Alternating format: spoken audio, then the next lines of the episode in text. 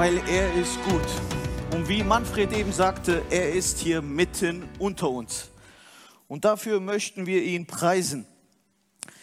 Ja, wie wir gehört haben schon, es gibt zu viele Unruhen auf dieser Welt. Zu viele Katastrophen erleben wir zurzeit.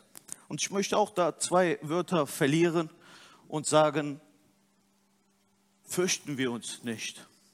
Jesus sagt, wenn ihr diese Zeit kommen seht, dann googelt oder habt Angst, da kommt ein Chip, Illuminatis, das sagt Jesus nicht. Er sagt, wenn ihr das kommen seht, dann habt keine Angst, erschreckt euch nicht. Und dann sagt er weiter, aber ihr wollt wissen, mein Kommen ist nah. Das heißt, wenn wir diese Dinge alle sehen, dann können wir uns freuen. Unser Herr Jesus kommt bald wieder. Wer von euch will bald Jesus sehen? Wir können es vielleicht erleben, ist das nicht toll? Jesus kommt bald wieder. Und wenn wir diese Sachen sehen kommen, dann erschreckt nicht, sagt Jesus. Habt keine Angst. Geht nicht in Panik. Schaut nicht, was sollen wir jetzt machen, sondern folge Jesus nach. Er sagt uns nichts anderes wie, folge mir nach. Und wenn wir dies tun, dann werden wir bekräftigt, mutig wandeln. Und das ist auch mein Thema heute. Die Überschrift heißt, sei mutig und kämpfe. Ich möchte heute über Mut sprechen. Und es gibt so einige mutige Menschen in der Bibel, von denen wir gut lernen können. Und ich mag sehr das Alte Testament und da gibt es einen ganz mutigen Mann, der heißt David. Ich möchte heute über David und Goliath sprechen. Viele kennen das, viele, viele Nicht-Christen auch, die die Bibel nicht lesen, die kennen David und Goliath. Ja, das hat sich mittlerweile schon rumgesprochen in den Kindergärten. Immer wenn man irgendwie demonstrieren möchte, dass es einen Kampf geben könnte, der unmöglich erscheint, wo etwas ganz Großes und ein anderer ganz klein ist, dann redet man heute in Werbungen, in Slogan von David und Goliath. Und bestimmt habt ihr diese Textstelle schon öfters predigen gehört, aber ich möchte sie heute nochmal neu vor euren Augen bringen.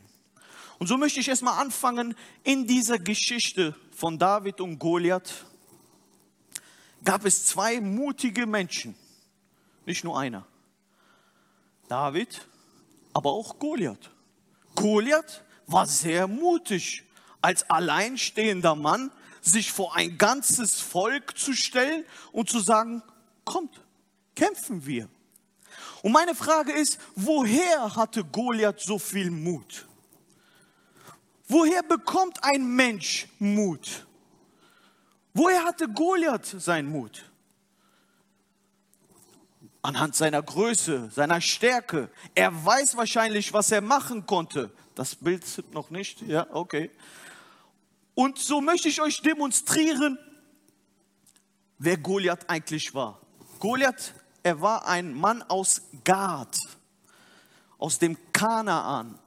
Und dort berichtet uns die Bibel an einer anderen Stelle, dass in Kanaan viele große Männer waren. Ja, das war früher so, dass die Männer groß waren. Nicht nur die Früchte in Kanaan waren groß, sondern auch die Männer, steht geschrieben, waren alle riesig. Und ich liebe es, wenn die Bibel uns erklärt, wie es genau war. Denn ich glaube, dieses Wort ist real. Das heißt, wenn wir hier drin lesen, Goliath war über drei Meter. Da gibt es manche Christen, die sagen, das kann doch nicht sein.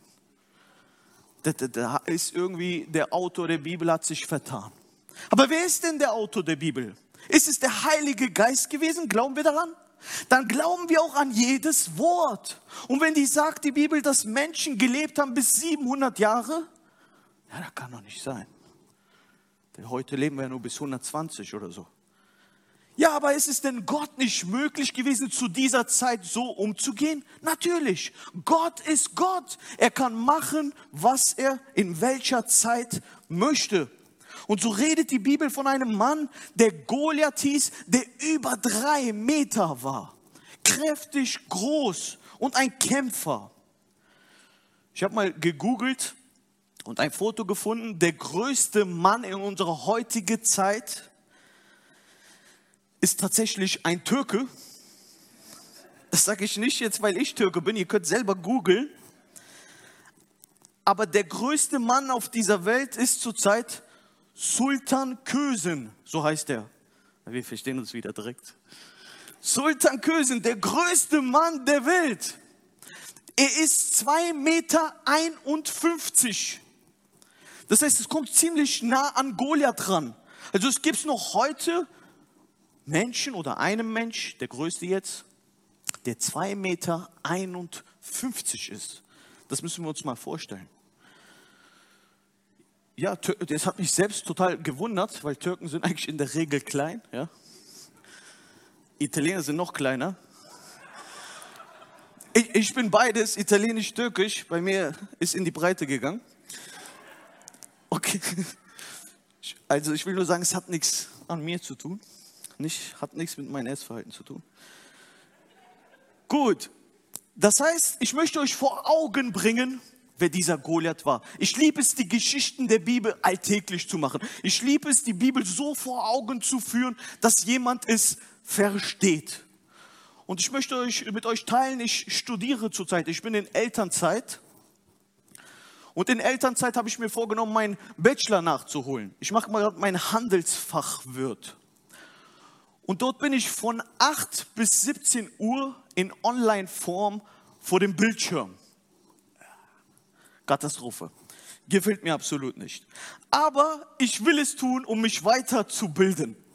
Und in diesem Laptop ist ein Dozent und der hat uns diese Woche erklärt, es gibt verschiedene Lerntypen. Und ich möchte mal zwei erwähnen.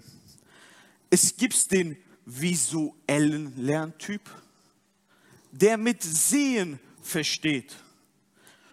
Und es gibt den auditive Lerntypen die mit Hören eine Sache besser verstehen, behalten im Langzeitgedächtnis.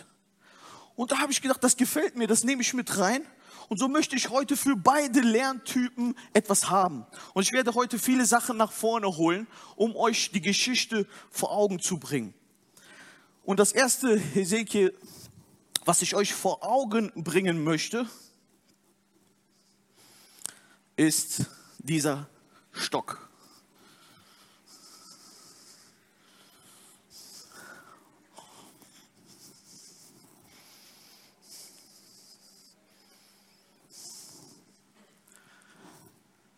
Wer könnte das sein?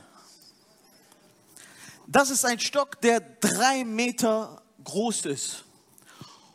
Und da oben, wo ihr dieses Blatt seht, da war wahrscheinlich der Kopf von Goliath. Stellt euch das nun mal bildlich vor, wie ein Mann, der so groß ist, zu den Israeliten kommt. Und ich möchte vorlesen, was er den Israeliten zuruft und was er sagt. Das steht in 1 Samuel 17, Vers 10. Dann schrie er, habt ihr gehört, ich fordere das ganze Heer Israel heraus. 40 Tage lang trat Goliath morgens und abends vor und forderte die Israeliten zum Zweikampf heraus. Ein Mann über drei Meter, stellt sich vor Gottes Volk und sagt, kommt heraus, ich habe keine Angst von euch. Das machte er morgens und abends. Er stellte sich dahin und schrie, sagt die Bibel, kommt raus, kämpfe wie ein Mann, stell dich hier hin. Und wisst ihr, was geschrieben steht? Die Israeliten hatten große Angst. Sie fürchteten sich. Sie sagten, wer kann diesen Riesen besiegen? Wir kommen ja nicht mal an ihn ran. Wer von uns würde sich trauen, an diesen großen Mann überhaupt nur zu wagen, dran zu denken, zu kämpfen? Hast du gesehen, sagten sie sich untereinander. Hast du gesehen, wie groß er ist? Hast du gesehen, was für ein großes Schwert er hat? Hast du gesehen, was für große Hände er hat? Was für eine große Brust er hat? Sie machten sich untereinander Angst. Und so hatte Goliath Mut. Mut, ich lege das kurz beiseite, Mut kommt daher, dass wir sehen und aus Erfahrung lernen, es klappt. Die Leute haben Angst vor mir. Er bekam Mut. Und ich erzähle euch diese Geschichte, um euch vor Augen zu führen, dass auch wir einen Goliath haben. Dass auch du eventuell ein Problem in deinem Leben haben könntest. Irgendeine Sorge. Irgendetwas, was dich bedrückt. Irgendetwas, womit du morgens aufstehst und abends schlafen gehst. Irgendwas, was jeden Tag zu dir kommt und dir vor Augen bringt, du schaffst es nicht. Ich beherrsche dein Leben. Manchmal wollen Ängste uns beherrschen. Sie wollen uns Angst machen. Ja, und auch der Feind Gottes, der Teufel, der Satan, auch er, sagt Petrus in seinem Brief, ist wie ein brüllender Löwe, der um uns herum geht, jeden Tag und uns anschreit und Angst machen will. Aber Gott, der sein Volk sieht, wie es beängstigt ist, Gott, der diese Situation kennt. Gott, der diesen Goliath sieht, wie mutig er ist. Er sucht sich einen Mann aus. Das ist die Charaktereigenschaft von Gott. Er schaut in der Bibel immer wieder nach Männern. Wo sind Männer und Frauen Gottes, die mutig sind? Er schaut sich um und sagt, wo ist denn diese mutige Frau? Wo ist denn dieser mutige Mann, der sich trauen würde, zu kämpfen? Gott, er schaut sich um. Und er sieht nicht einen Mann, der genauso groß ist wie Goliath. Er sieht nicht einen Mann, der auch so schreit, sondern er sieht einen Hirten, einen jungen Mann, der gerade auf seine Schafe aufpasst, seiner Brüder, seiner, äh, seiner Familie. Der jüngste von vielen Brüdern, der die Schafe hirtet, der, der in vielleicht Augen von anderen Menschen ein Hirte ist. Aber dieser eine hatte Mut. Und ich liebe mutige Menschen. Schon immer haben mich mutige Menschen begeistert. Mutig, weil sie wissen, was sie können. Oder mutig, weil sie wissen, wer mit ihm ist. Und so sind auch manchmal, ich bleibe mal heute bei dem Beispiel Türken, so manchmal sind wir Türken mutig und sagen, komm her. Kennt ihr diese auf der Straße so, die immer so gehen? Komm. Wisst ihr warum? Er, weil der hat Brüder. Und diese Brüder geben ihm einen Schutz. Der weiß genau, wenn ich nicht klarkomme, hole ich meine Brüder. Und das gibt Mut. Da laufen Halbwüchsige rum mit so einem Blick, weil sie sagen, ich habe Mut. Und so ist es nicht anders hier, dass die ganzes Volk aus den Philistern Mut hatten, gegen die Israeliten zu kämpfen. Sie wussten, wir haben Goliath. Aber Gott erbricht diesen Mut des Feindes, indem er einen Mann aussucht, der ihn vertraut, der Gott vertraut. Und wir möchten vor Augen führen, uns vor Augen halten, wie David das Ganze angegangen ist. Es ist so passiert, er hörte einfach, dass es dort jemanden gibt, der da rumbrüllt, dass die Philister Druck machen. Und er ließ die Schafe bei einem anderen und ging mit in die Stadt und hörte mal, was dieser Goliath sagte. Und er hörte, wie er rief, kommt alle raus, ich mache euch kaputt. Und so sagte sich David, wie kann dieser Gottlose uns, die wir mit dem lebendigen Gott eine Beziehung haben, sein Volk sind, uns so als eine Angst machen? Wie kann das passieren? Ihm ging es nah, ihm ließ es gar nicht los. Und ich glaube, so können wir auch manchmal mitempfinden, wenn wir sagen, wie kann es sein, dass ein Mensch so beladen ist von Angst?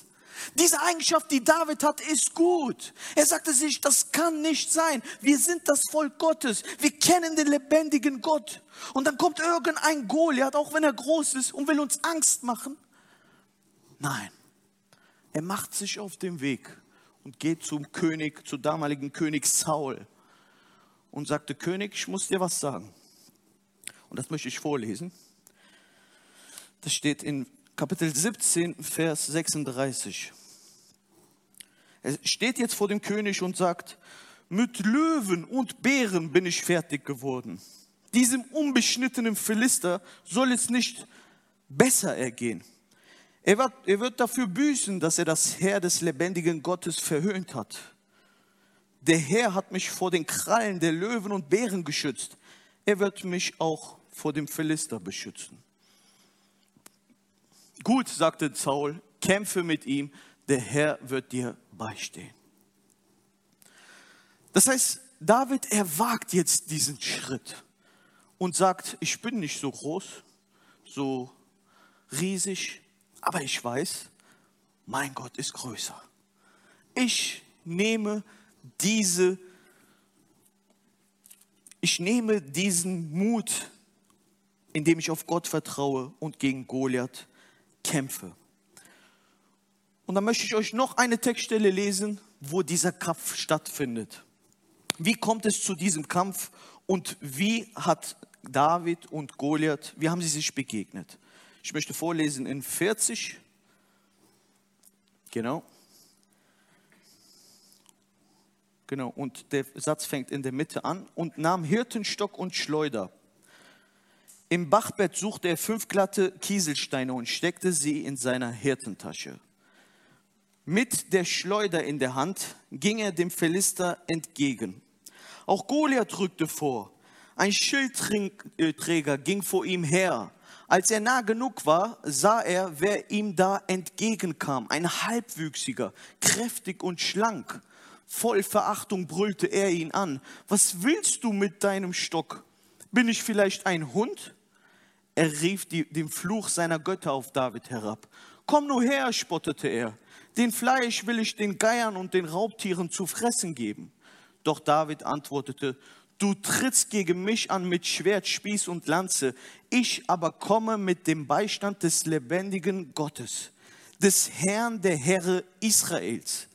Ihn hast du verhöhnt. Dafür gibt er dich heute in meine Gewalt. Ich werde dich töten und dir den Kopf abschlagen. Und die Leichen der anderen Philister werde ich den Geiern und Raubtieren zu fressen geben. Dann wird jedermann erkennen, dass das Volk Israel ein Gott hat, des es beschützt auch die hier versammelten Israeliten sollen es sehen, dass der Herr nicht Schwert und Spieß braucht, um sein Volk zu retten. Der Herr selbst führt diesen Krieg und wird euch Philister in unsere Gewalt geben. Goliath ging vorwärts und kam auf David zu. David eilte ihm entgegen, nahm einen Stein aus seiner Tasche, schleuderte ihn und traf Goliath am Kopf. Der Stein durchschlug die Stirn und der Philister stürzte vornüber zu Boden. Ohne Schwert, nur mit Schleuder und Stein hatte David ihn besiegt und getötet. Er lief zu dem Gestürzten hin, zog dessen Schwert aus der Scheide und schlug ihm den Kopf ab. Als die Philister sahen, dass ihr stärkster Mann tot war, liefen sie davon. Die Männer Israels und Judas aber stimmten das Kriegsgeschrei an und verfolgten sie bis nach Gad. Jetzt haben wir die ganze Textstelle einmal gehört. Mir ist das wichtig gewesen, so dass wir nochmal aus biblischer Sicht das Ganze vor Augen haben. Ein mutiger Mann, der sich wagt, gegen Goliath zu kämpfen. Und mir gefällt ein Satz, den David ausspricht. Er sagt, ich komme nicht mit irgendein Schwert. Ich komme nicht mit irgendein Panzer. Auch den Rüstung von Saul, den er angeboten bekommen hat, hat er nicht genommen. David sagte, ich komme mit dem Beistand des lebendigen Gottes. Und wisst ihr, das ist das, was wir tun können, wenn wir eine Gefahr sehen, ein Problem haben. Dann wissen wir, dass wir sagen, dieser Kampf gehört nicht mir. Wenn wir zu Gott beten, dann dürfen wir ihm erklären, Gott, es ist dein Kampf. Du musst handeln. Denn David war es bewusst, dass er aus seiner Kraft gar nichts tun konnte. Er war nicht irgendwie hochmütig oder eingebildet und hat gesagt, ich habe so viel schon gelernt, während ich die Schafe gehütet habe, wie man Stein schleudert. Ich mache den kaputt. Nein, er wiederholt jedes Mal, es ist nicht von mir abhängig. Es steht nicht in deiner oder in meiner Hand, gegen Goliath äh, ihn zu besiegen. Es ist allein Gottes Führung. Es ist allein Gott, der diesen Kampf, der in deinem Leben passiert, ein Ende geben kann. Das Einzige, was du mitbringen musst, ist Mut zu kämpfen. Das, was du mit beitragen kannst, ist rauszuholen, was du in der Tasche hast. David, er hatte diese drei Steine, mehr nicht, aber er holte sie raus. Und meistens arbeitet Gott so, dass er nicht irgendwie Wunder tut und ein Blitz von Himmel lassen kommt und Goliath ist tot, sondern er fragt, was hast du da in der Hand, Mose? Und Mose sagte, nur ein Stock. Ja, dann nimm diesen Stock mit und mach das Meer, teile das Meer. Was ich euch erklären möchte, ist, Gott sieht, was du hast. Und er erinnert uns immer wieder daran. Denn das, was wir haben, ist nicht wenig. Das, was wir haben, ist nicht klein. Das, was wir haben, reicht für den Kampf. Es ist Jesus Christus, der den Sieg errungen hat. Jesus am Kreuz, er hat den Sieg errungen. Und wenn wir das vor Augen haben, dass unser Kampf bereits gesiegt wurde, ja, mit was für einer Mut müssten wir eigentlich gehen? Mit was für einem Mut müssten wir haben? Der Sieg ist bereits errungen worden. Der Teufel wurde bereits zertreten am Kreuz von Golgatha. Dort ist der Kopf der Schlange abgehackt worden. So wie der Kopf von Goliath hier abgehackt wurde. So wurde der Feind, diese alte Schlange, besiegt. Und wisst ihr, ich kann mir vorstellen, wo, wo David mit diesem Kopf, ist jetzt nicht so jugendfrei, ja, aber wo er mit diesem Kopf zu Saul kam, da hatten alle wieder Mut, weil sie sahen diesen großen Goliath, dieses große Problem, diese große Sorge. Sie sahen es auf einmal niedergeschlagen. Deswegen lasst uns Mut haben, denn Jesus Christus hat gesiegt. Amen.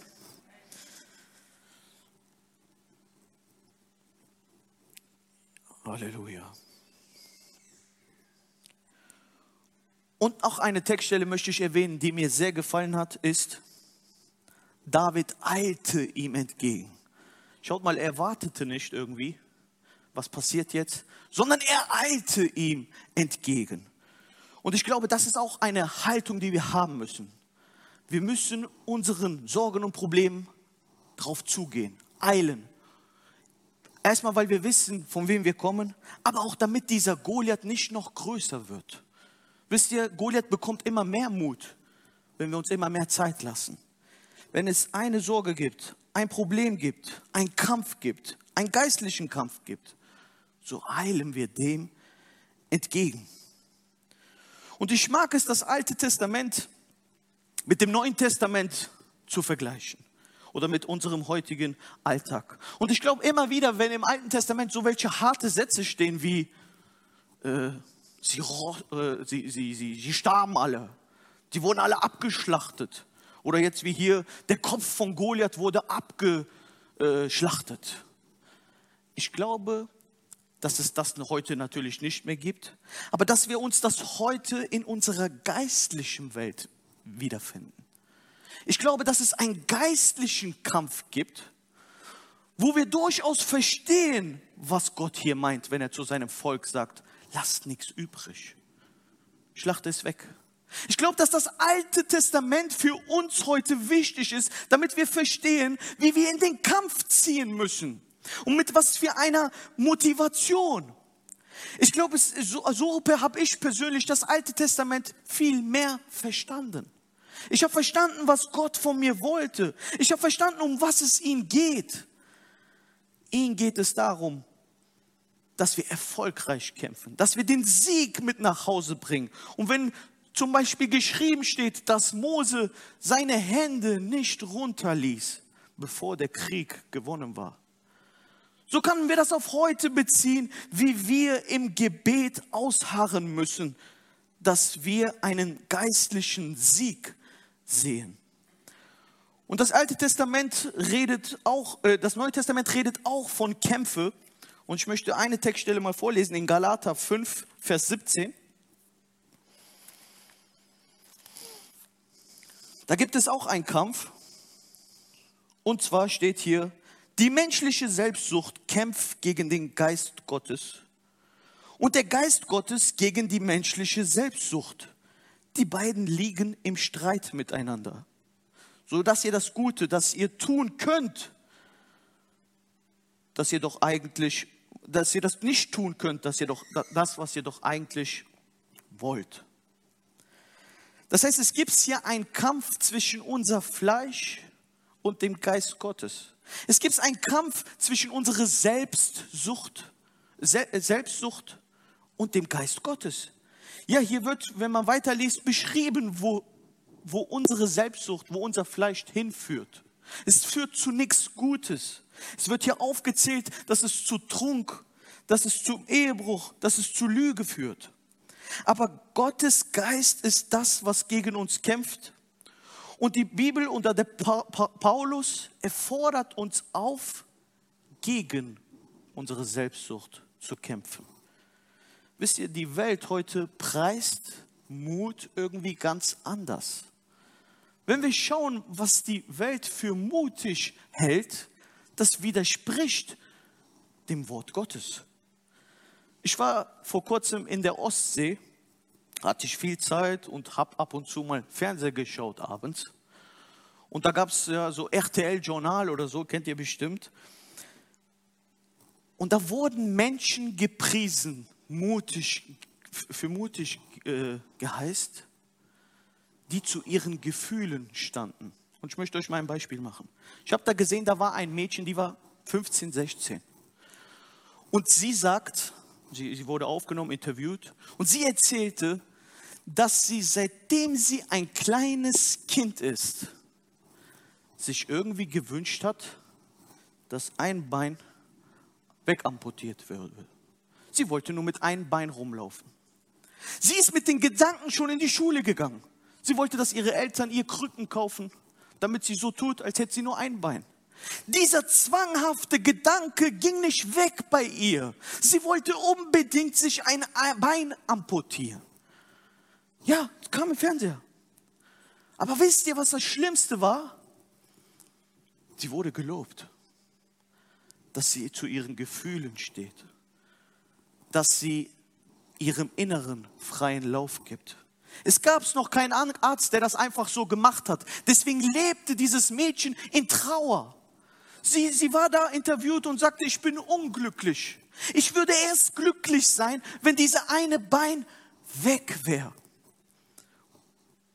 Und dann habe ich noch etwas gesehen. Eine Frau, die haben jetzt diese Menschen gezeigt. Ich möchte noch eine erzählen. Sie war von Kindesbein an der Überzeugung, sie wäre eigentlich ein Hund. Ja, hört sich komisch an. Aber sie fing dann an zu bellen, Gassi zu gehen, auf Klo zu gehen wie ein Hund, äh, zu essen wie ein Hund. Wisst ihr, ja, irgendwo schmunzelt man da. Aber wisst ihr, was mich traurig gemacht hat? Wisst ihr, wo ich angefangen habe zu weinen, ist, wo Gott mir offenbart hat, Jan, diese Leute hören diese Stimmen echt. Das ist wahr. Und ich liebe dich, Jan, nicht mehr als diese Menschen, die du da siehst. Die sind nicht verkehrter als du. Aber sie werden geplagt. Sie werden von ihren Kindesbeinen an gesagt, dass das, was sie sind, nicht gut ist.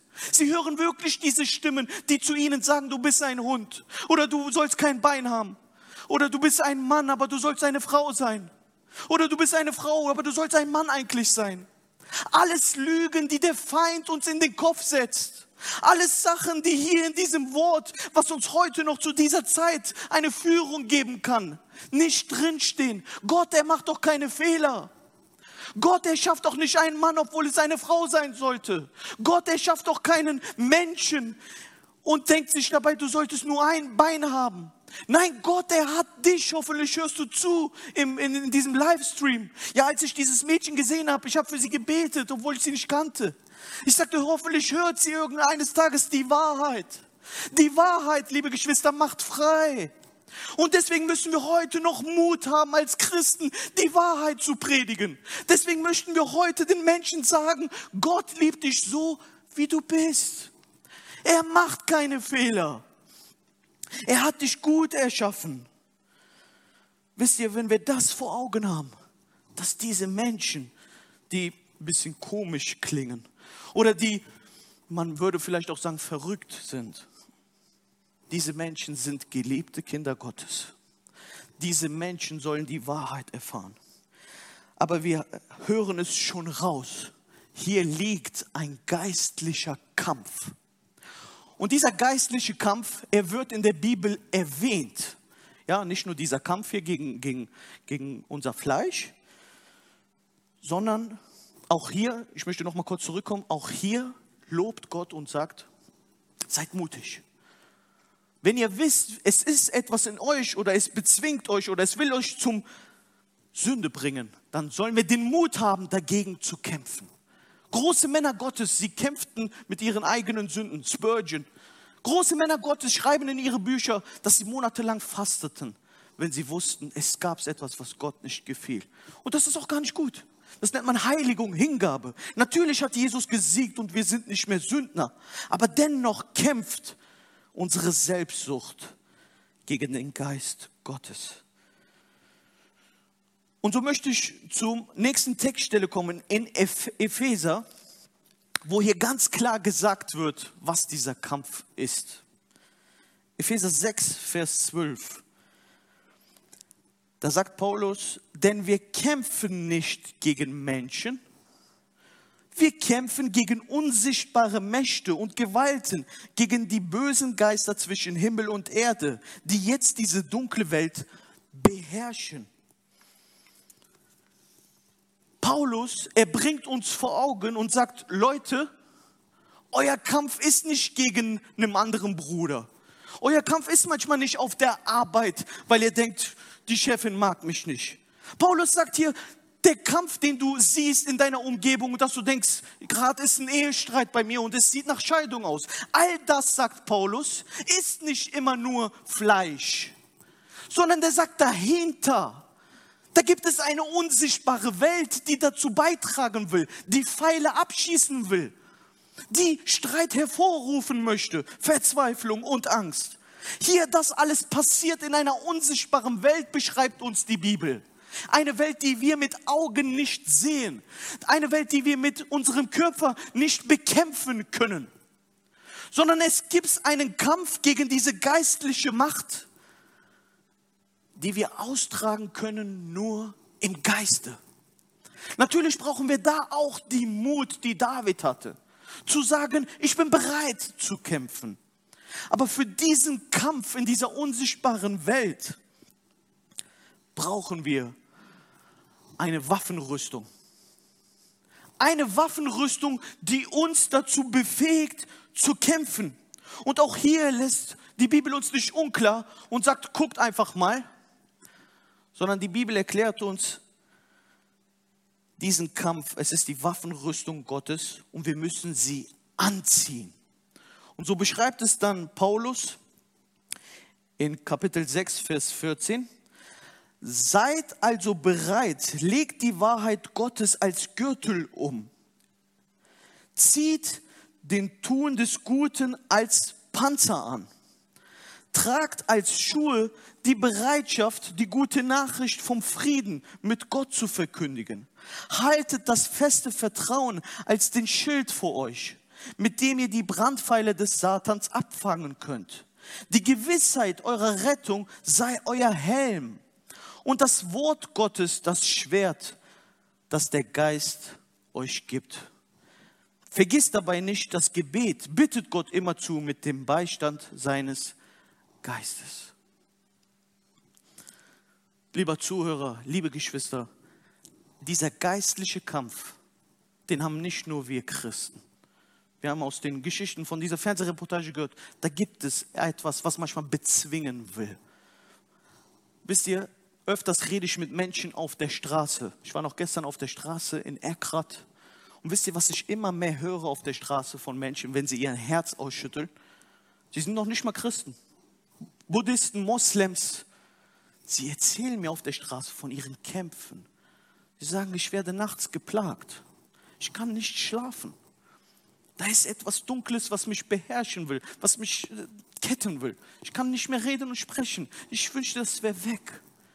Menschen auf der Straße, die die Bibel und Christen nicht kennen, sie erleben hier diese unsichtbare Welt.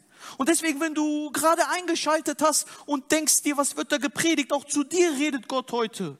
Auch zu dir möchte Gott sagen, ja, das gibt es wirklich. Aber es gibt auch einen Weg, dies alles zu entkommen. Und dieser Weg ist Jesus Christus. Er hat diese finstere Macht besiegt. Und diese Waffenrüstung Gottes, die wir anziehen sollten, sie befähigt uns dazu, zu kämpfen. Und so möchte ich wieder für die visuellen Lerntypen etwas darstellen. Ja? Äh, Esther. So möchte ich euch etwas darstellen, damit wir immer vor Augen haben, auch, er fragt mich, woher ich das Schwert habe. Ich habe euch schon mal erzählt, ich war kriminell früher. Spaß, gehört meiner Frau. genau. Und so möchte ich euch einfach mal vor Augen führen, was Paulus uns hier sagt, damit ihr auch vor Augen habt, was er da meint. Denn wir glauben das, was wir hier lesen. Und Paulus erwähnt zuerst, er sagt, zieht euch an den Gürtel der Wahrheit. Es war schwer, einen Gürtel in meiner Größe zu finden.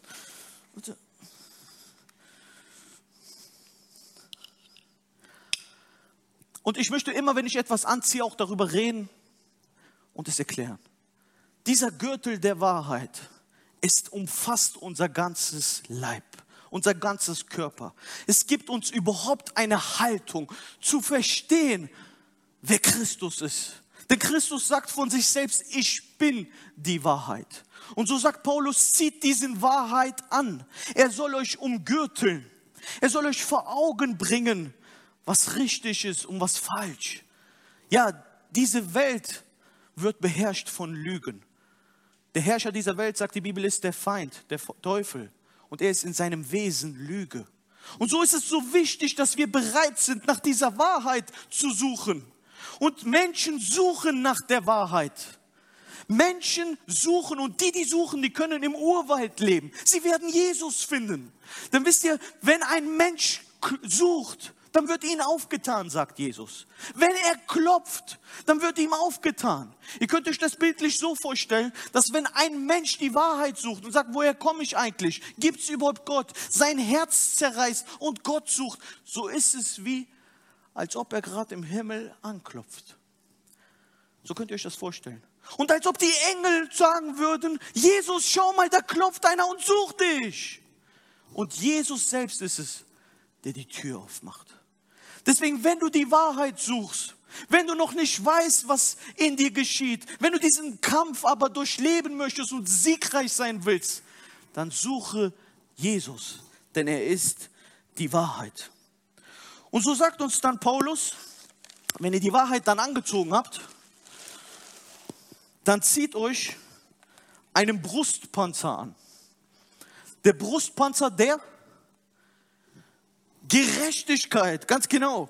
Brustpanzer der Gerechtigkeit. Okay, genau. Das heißt, wenn wir diesen Brustpanzer anhaben, was sagt uns das eigentlich, Brustpanzer Panzer der Gerechtigkeit? Was, was, soll, was will Paulus uns hier sagen? Sind wir Menschen etwa gerecht? Ja, die, die Christus angenommen haben, sind in den Augen Gottes gerecht geworden.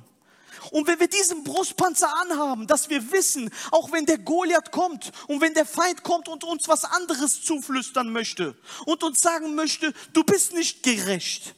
Guck mal, was für Sünden du tust. Guck mal, wie böse du bist. Guck mal, was du da gemacht hast.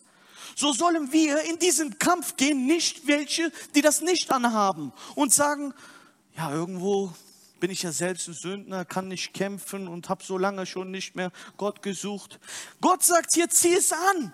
Du bist gerecht geworden nicht durch deine Werke. Du bist gerecht geworden nicht durch dich selbst. David konnte nicht gewinnen mit sich selbst. Er vertraute auf Gott. Und das, was dich gerecht macht, ist das Vertrauen auf Jesus. Wenn du sagst, ich vertraue dem, der gerecht für mich am, Kreuz starb und ungerecht wurde. Jesus Christus wurde am Kreuz mit deiner Schuld gekreuzigt. Deswegen liegt deine Schuld auf Jesus und dadurch bist du in Gottes Augen gerecht. Okay, jetzt wird es schwer. Dann sagt Paulus, zieht euch die Stiefel an. Und die erste Reihe so. Zieht euch die Stiefel an. Welche Stiefel? Wie? Die Bereitschaft, das Evangelium zu verkündigen. Zieht euch die Stiefel an, die Bereitschaft, das Evangelium zu können. Das heißt nichts anderes, als wie bereit zu sein, zu jeder Zeit über das Kreuz zu sprechen. Ich schäme mich des Evangeliums nicht, sagt Paulus. Und das will Gott nicht nur von Paulus hören, sondern von jedem, der hier sitzt, von jedem, der zuhört. Wir schämen uns nicht, sei es vor Dämonen oder vor anderen Menschen. Wir verkündigen. Wir sagen, es gibt einen Gott, der zu den Menschen kam. Ja, es ist Christus, der Herr. Er starb am Kreuz für meine Schuld. Das ist die Bereitschaft, die Stiefel, die Bereitschaft, jedes Mal neu zu wagen und zu erzählen, wer Jesus ist. Und so gehen wir weiter. Dann sagt Paulus, wenn ihr das habt, dann zieht euch den Helm.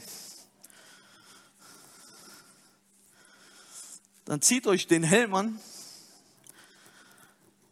den Helm des Heils. Was ist damit gemeint? Heils, den Helm des Heils heißt nichts anderes als wie die Gewissheit zu haben, ich bin errettet. Liebe Geschwister, das ist, das ist wirklich wichtig. Wisst ihr, guckt, guckt, mal, guckt euch mal die einzelnen Sachen an. Die haben so große Symbole. Der Helm, er schützt den Kopf. Wisst ihr, hier oben, hier fängt der Teufel an. In deinen Gedanken. Aber wenn er hier schon nicht durchkommt, weil du weißt, ich bin errettet, mein Erlöser lebt, wenn du das vor Augen hast, dass du eines Tages bei Jesus sein wirst. Und wenn du diese Heilsgewissheit angezogen hast, dass du sagst, ich weiß, dass auch wenn dieses Leben vorbei ist, ich bei Jesus bin. So kann dir das alles, was du hier auf der Erde lebst, keinen, durchlebst, keine Angst machen. Der Feind, er kommt nicht durch, wenn er diesen Panzer sieht. Wenn du nicht schlafen kannst oder mal angegriffen wird, und das wird auch bei Christen. Ich möchte noch dazu erwähnen, wisst ihr, wir schämen uns manchmal als Christen darüber zu reden und zu sagen, ja, ich habe auch manchmal irgendwie Angriffe. Wir schämen uns, weil andere Christen sagen schnell, Bruder, bekehr dich mal. Oder ja, Bruder, äh, bei dir läuft was nicht. Die stellen uns strikt als besessen dar. Aber die Bibel macht einen Unterschied zwischen Besessenheit und zwischen ab und zu mal vom Feind gestört zu werden. Einen klaren Unterschied gibt es hier. Wisst ihr, auch Männer Gottes wurden vom Feind angefechtet. Beispiel Hiob. Beispiel Paulus, der sogar von einem Dämon stets geschrieben geschlagen wurde. Und er zu Gott sagte, äh, bitte nimm es mir weg. Ja, könnt ihr nachlesen. Und selbst Jesus Christus, er ging nicht, äh, ihm tute nicht irgendein Dämon angreifen, sondern der Teufel selbst ist ihm begegnet in der Wüste, hat ihn auf einen Tempel gesetzt und was weiß ich alles. Das heißt, Gott, er lässt es manchmal zu. Und wenn du und ich so etwas erleben, dann dürfen wir uns so bekleiden. Und wie, wie passiert das hier alles? Nicht indem wir so wie ich jetzt alles anziehe, sondern indem wir auf die Knie gehen. Wisst ihr, hier beschreibt Paulus direkt danach, lass das Gebet nicht los. Denn das, was du alles anhast, das kann nur im Gebet kommen, indem du betest und dir bewusst machst, wer du bist, wer dich so gemacht hat, wie Jesus Christus ist. Aber jetzt müssen wir eins unterscheiden. Jetzt haben wir alles von diesem, boah, ich habe den Schild vergessen. Jetzt haben wir, das ist der Schild des Glaubens. Das hat meine Frau gebastelt. Das Schild des Glaubens, dass wir abwehren können die Pfeile des Feindes. Wisst ihr, aber jetzt haben wir alles an. Den Helm, den Panzer, die Stiefel und das Schild. Aber wir haben, wenn ihr gemerkt habt, nur bis jetzt etwas, was uns beschützt, verteidigt. Und ich glaube, ich mit eingeschlossen, dass viele Christen heutzutage immer auf diesem Punkt sind und sagen, ich bin beschützt, ich kann nichts, ich bin errettet. Gott hat mich gerettet gemacht. Er ist für mich am Kreuz gestorben. All diese Sachen sind gut und es schützen dich vor Pfeile des Feindes. Du wehrst ab. Aber wisst ihr, wenn du keine Waffe hast, wenn du nicht mal zurückschlägst, wenn wir nicht wie David auch mal was dagegen schmeißen, dann passiert immer wieder dieser Kontrast. Aber wenn wir darüber mal siegen wollen, dann redet die Bibel von einer Waffe.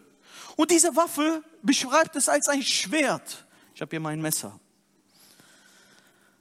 Dieser Messer kommt auch, habe ich bei mir selbst so gemerkt, wenn wir hier in die Gemeinde kommen, das Wort Gottes hören, vielleicht so einen Kalender haben, ach, das Wort Gottes ist so schön, die Bibel-App.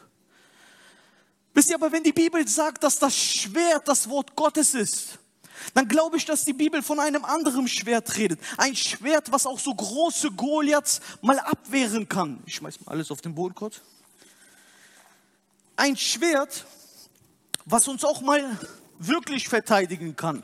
Ein Schwert, womit wir dem Feind nicht nur sagen, ich bin geschützt, sondern womit wir dem Feind mutig vorausgehen können und auf den Kopf schlagen können, den Kopf abreißen können.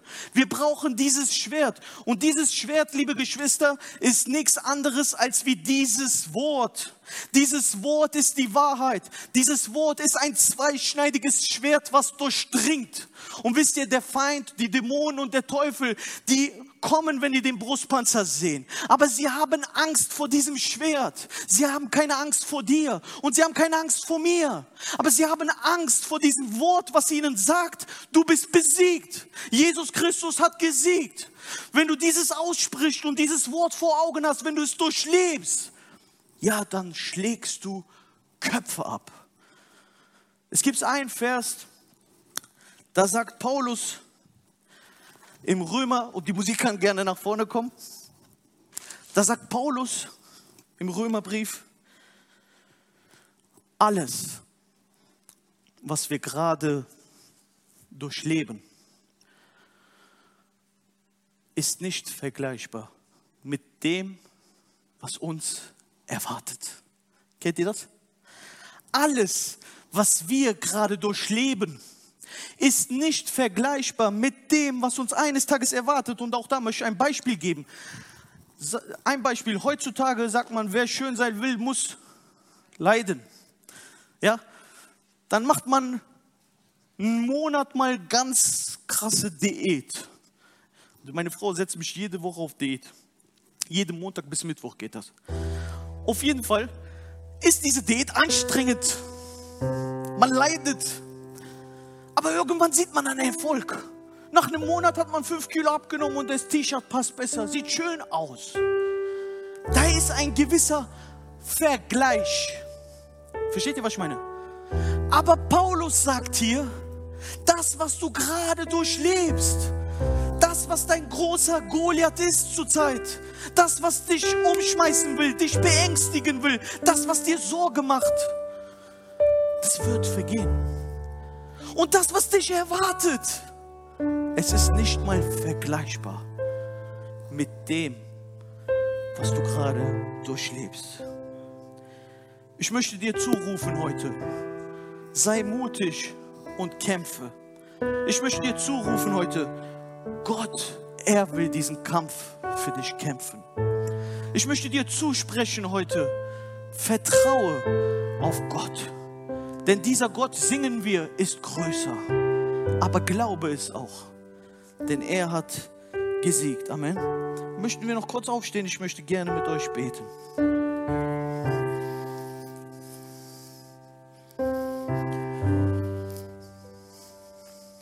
Halleluja. Ja, wenn dich das irgendwie angesprochen hat, wenn du gesagt hast, Mensch, so habe ich das gar nicht gesehen Wenn du aber weißt, du hast es schwer in diesem Kampf gerade, wenn du weißt, ach, ich habe den Helm aber noch gar nicht an und ich fühle mich gar nicht oder habe nicht die Gewissheit, dass ich errettet bin. Oder du sagst, ich fühle mich nicht gerecht vor Gott und ich habe diesen Panzer nicht an und deswegen kann der Feind mich immer wieder schlagen oder quälen. Egal was dir fehlt, Jesus Christus ist heute da und er möchte dir helfen und dir zusprechen, komm zu mir und ich möchte dich aufnehmen, empfangen, umarmen und dich zu einem Kämpfer machen, der Mut hat. Jesus, ich danke dir, Herr, für dieses lebendige Wort. Ich danke, Herr, dass du zu mir selbst geredet hast, Herr. Ich danke, Herr, dass du möchtest, dass wir Mut haben, denn du hast uns keinen Geist der Furcht geschenkt, sondern einen Geist geschenkt, der mutig ist. Und deswegen möchten wir bis alle Ende der Tage mutig sein, weil wir wissen, Jesus Christus ist mit uns. Halleluja. Amen.